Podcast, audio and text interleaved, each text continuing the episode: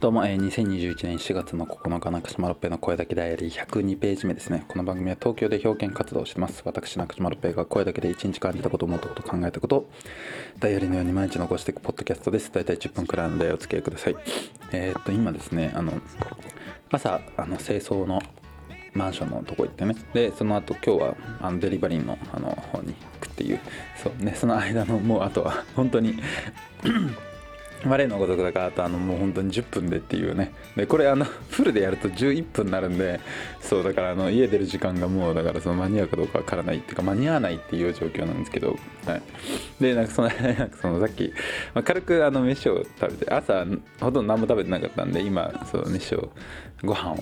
いただきましてそう。であの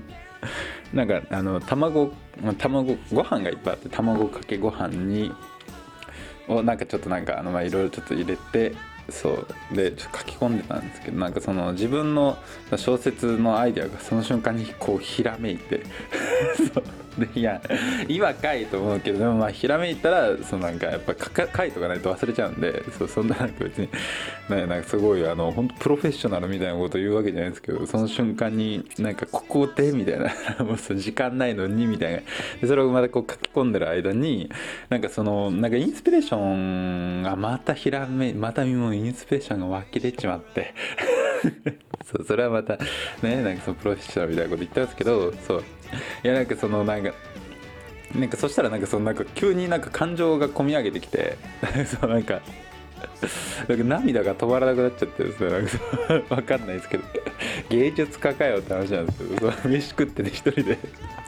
泣きながら卵かけご飯食べるっていう なんかわかんないですけど止まらなくっていうような感じでなんかそしたらなんかこのなんか設定をねなんか作りたくなっちゃってなんでちょっと鼻に多分ご飯が入ってる泣きながら食べてたから。すげえ難しくて今。すいません。なんかもうずっとそれが気になっちゃって。そう。でなんかそのなんか設定を作りたくてなんかご飯食べてて泣いてるなんかいい設定なんかないかな？みたいな。じゃあなんか5年ぶりになんか地元に帰ってこれて母のご飯を食べたなんか青年みたいな感じ例えば設定でなんかそれでなんかやってみたらもうなんかもう本当に涙止まらないもうずっとなんかもう泣きながら書き込んでるみたいな。そうなんかそんな ずっと続けてましたねなんか。でしかも量なんかすげえ量作っちゃったからまたなんかそれはすげえこう食っててみたいな感じでなんかずっとそういうことやってました本当に。はい。万引き家族の安藤さくらさんみたいなね。そう昨日あのアンビリバボでやってましたけどね。そうみたいな泣き方とか。なんかいろんな泣き方をなんかこうチャレンジして頭振ってこうなんか泣いてないふりしてみたいな丼で顔隠すみたいな。誰も見てないのにみたいなことをずっと今やっておりましたね。はい。まあ、楽しかったですけど、まあ、なんかそんなことをやったらだからもう時間ギリギリになっちゃうっていう、ね、そうそうどうしようもないような話ですけどっていうような感じのことをしてました、はい、もうだか今なんかすごいだからそのもうご飯食べた後で書き込んだからなんかもうなんか胃がなんかブクブクしてるしなんか 鼻詰まってるしどうしようもないような状況ではあるんですけれども。だも相変わらず小説が進んでおりますね。もうまたあの今でついでにだからその小説を書くついでにその書いた分だけその取り入れないとその言葉が出てこなくなるんですよ。そうだからその初め書き始めた時はその言葉とかもスラスラ出てくるしなんか文体とかもなんかしっかりしてるんですけどなんかだんだん2時間3時間とか続けていくとなんか あのな結局文章ってやっぱこう規則性なんだなっていうか自分の中のどれだけ規則性があってそれにこう表現当てはめていくかっていうまあなんかそういうなんかあの0と1で進む二進法っていうんですっけ？十進法二進法みたいななんかそういうような感じ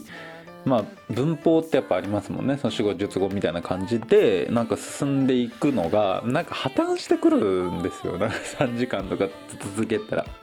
そうまあなんかそんなね偉そうなこと言えるような立場じゃないですけど今の自分の実態ってなと。もっとやっぱすごい人はもう永遠とそれができるんだろうな。僕はまだまだそこがだからできないのかもしれないですけど2時間3時間で破綻してきてそうでやっぱ、まあ、途中こう休憩を取り入れたりとかしなきゃいけないんですけどそうなんかやっぱもうノリノリの時はやっぱ止まんないですよね。そうアシスタントとかにもこう手をもう羽交い締めされてもやっぱ書き続けちゃうようなそれが僕なんで、はい、プロフェッショナルという。か そう。でもまあアシスタントなんか嫌しないですよ本当に。ねでもだからそのまあ、唯一のアシスタントは MacBookPro かもしれないですけどだからそれでその進めていくとだからそのだんだんだからそのよく分かんなくなってくるんですよ。でそのもうこれちょっと時間やばいからちょっとね。そう。あれですね。そろそろ終わりにしなきゃいけないですそうそうそう。今日はちょっと短めにっていうような感じですけどどこがプロだよっていうね。そう。いやだからそのまあだからその何の話かっていうかその文体がねだからだんだん崩れてくるからそれをだからまた取り入れないとって言葉取り入れないとなみたいな感じのことで今だからバーってこうまた本を読むみたいなことを昨日とかも夜やってでそれを。でそうだからそうそうなんかっていうのをずっと繰り返してるっていう。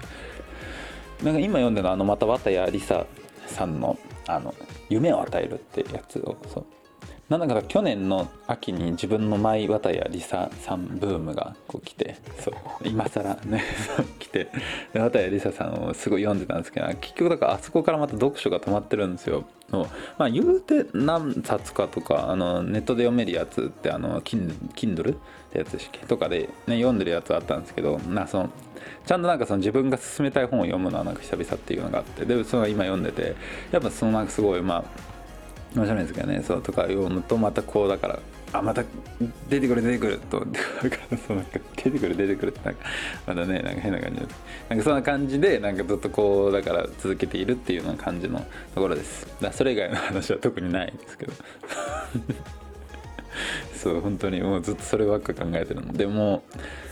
だからまあできたらかもずっとそれがなるべくだからできることが許されてるような職場に行きたいですよね。その許されてる職場っていうかまあだからその仕事ちゃんとしたら待機してていいよみたいな